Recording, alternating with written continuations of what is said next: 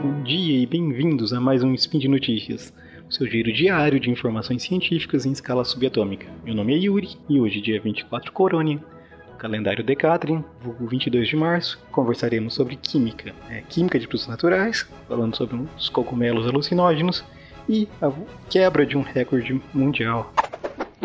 Speed Notícias.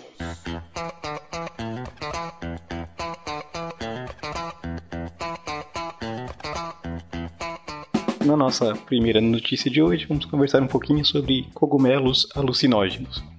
É, todos os organismos, eles produzem uma diversidade de, é, de substâncias e, né, no seu metabolismo. E esse metabolismo, de modo geral, é dividido entre metabolismo primário e metabolismo secundário. O metabolismo primário ele seria mais ou menos é, igual ou bastante semelhante para todas as espécies. E esse metabolismo secundário, que os químicos de produtos naturais preferem chamar de é, metabolismo especial, ele é bastante diferente entre as espécies e proporciona a produção de algumas moléculas É, que são é, específicas, né, para espécies, gêneros de, de organismos, e essas, essas moléculas têm funções bastante variadas, né, que vão desde a defesa desse organismo até mesmo participar da comunicação. É, muitos cogumelos produzem entre si, no seu metabolismo especial, é, um alcaloide com uma estrutura análoga à da serotonina, é que possui uma atividade alucinógena. O nome desse alcaloide é psilocibina, e alguns, um grupo de pesquisa começou a investigar esses cogumelos para tentar descobrir qual a utilidade dessa molécula, dessa molécula mágica para os cogumelos. É, é, é importante a gente lembrar que a, a psilocibina é, é utilizada há muito tempo pelo, pelos humanos, né, pela humanidade, em, em rituais, Um, relatos que datam de mais de três mil anos, e também que o movimento hippie, na década de mil novecentos e sessenta, também consumiu bastante esses cogumelos mágicos, em busca dos efeitos dessa, dessa molécula. Bom, se a gente pensar por uma perspectiva biológica, né, esses cogumelos que possuem essa molécula, muitos dos cogumelos que possuem essa molécula não têm uh, muito em comum, na prim- em primeira vista, assim, pensando em, em filogenética. E, assim, e processos de transferência genética de uma espécie a outra, né, que é chamado de transferência horizontal, é algo bastante intrigante e ocorre na natureza geralmente é, por fatores é, estressores no ambiente.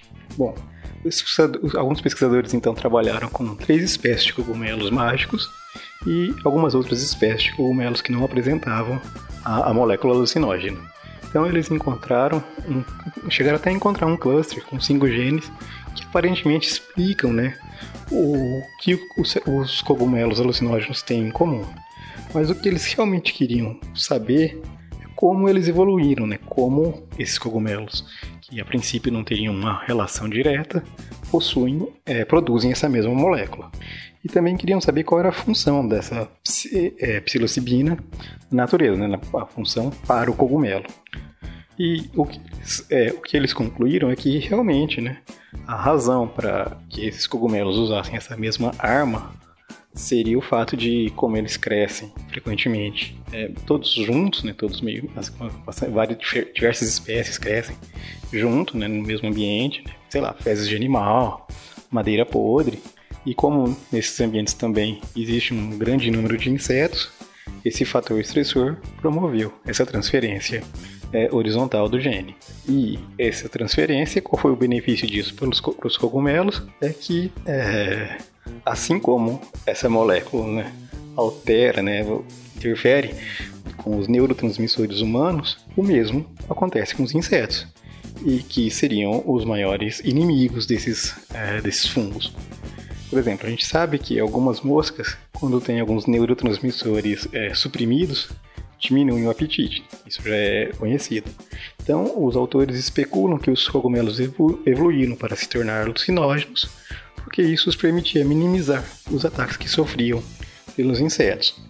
É, então, essa molécula, é, ela não apenas envenena o predador e possui, né, pro- provavelmente por ser um alcaloide, um gosto ruim, um gosto meio amargo, É, esses cogumelos também, assim como alteram o estado de consciência humana, poderiam alterar a mente dos insetos. Isso se é que inseto tem mente, né? Mas tudo bem. Então esse, esse trabalho é, pode auxiliar, né, na busca de novas moléculas. Podem vir a ser usadas no tratamento de diferentes doenças. Lembrando que a própria psilocibina tem sido estudada para o tratamento de diversas doenças mentais, né? Incluindo aí depressão, problemas de vício e ansiedade.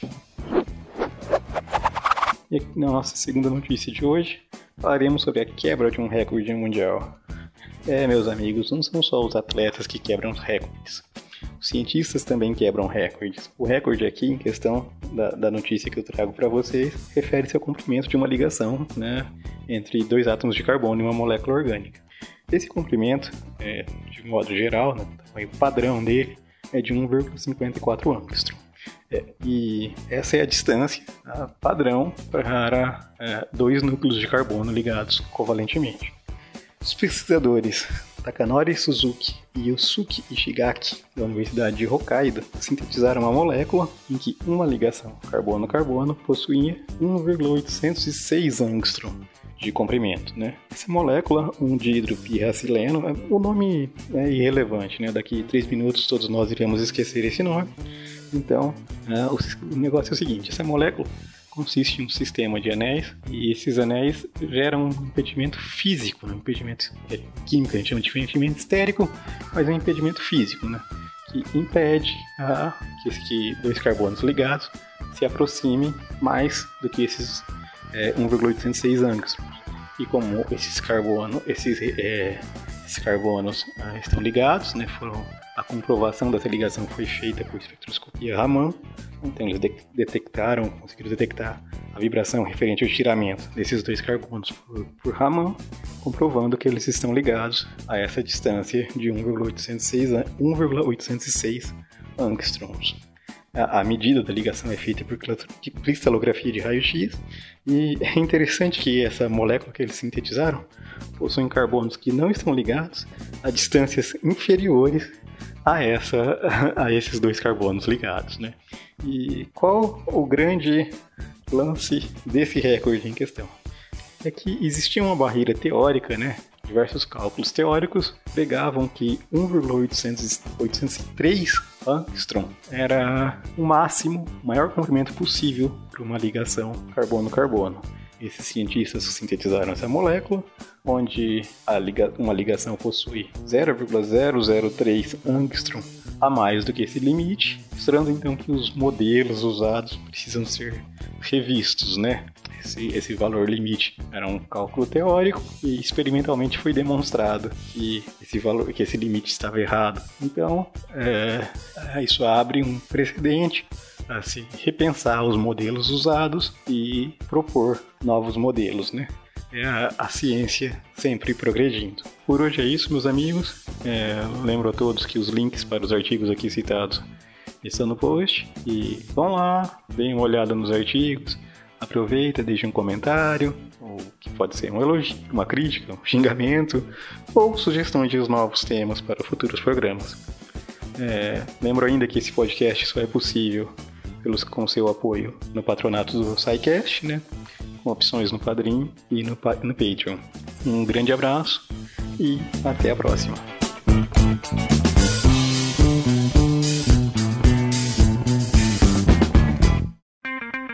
Edição por Felipe Reis.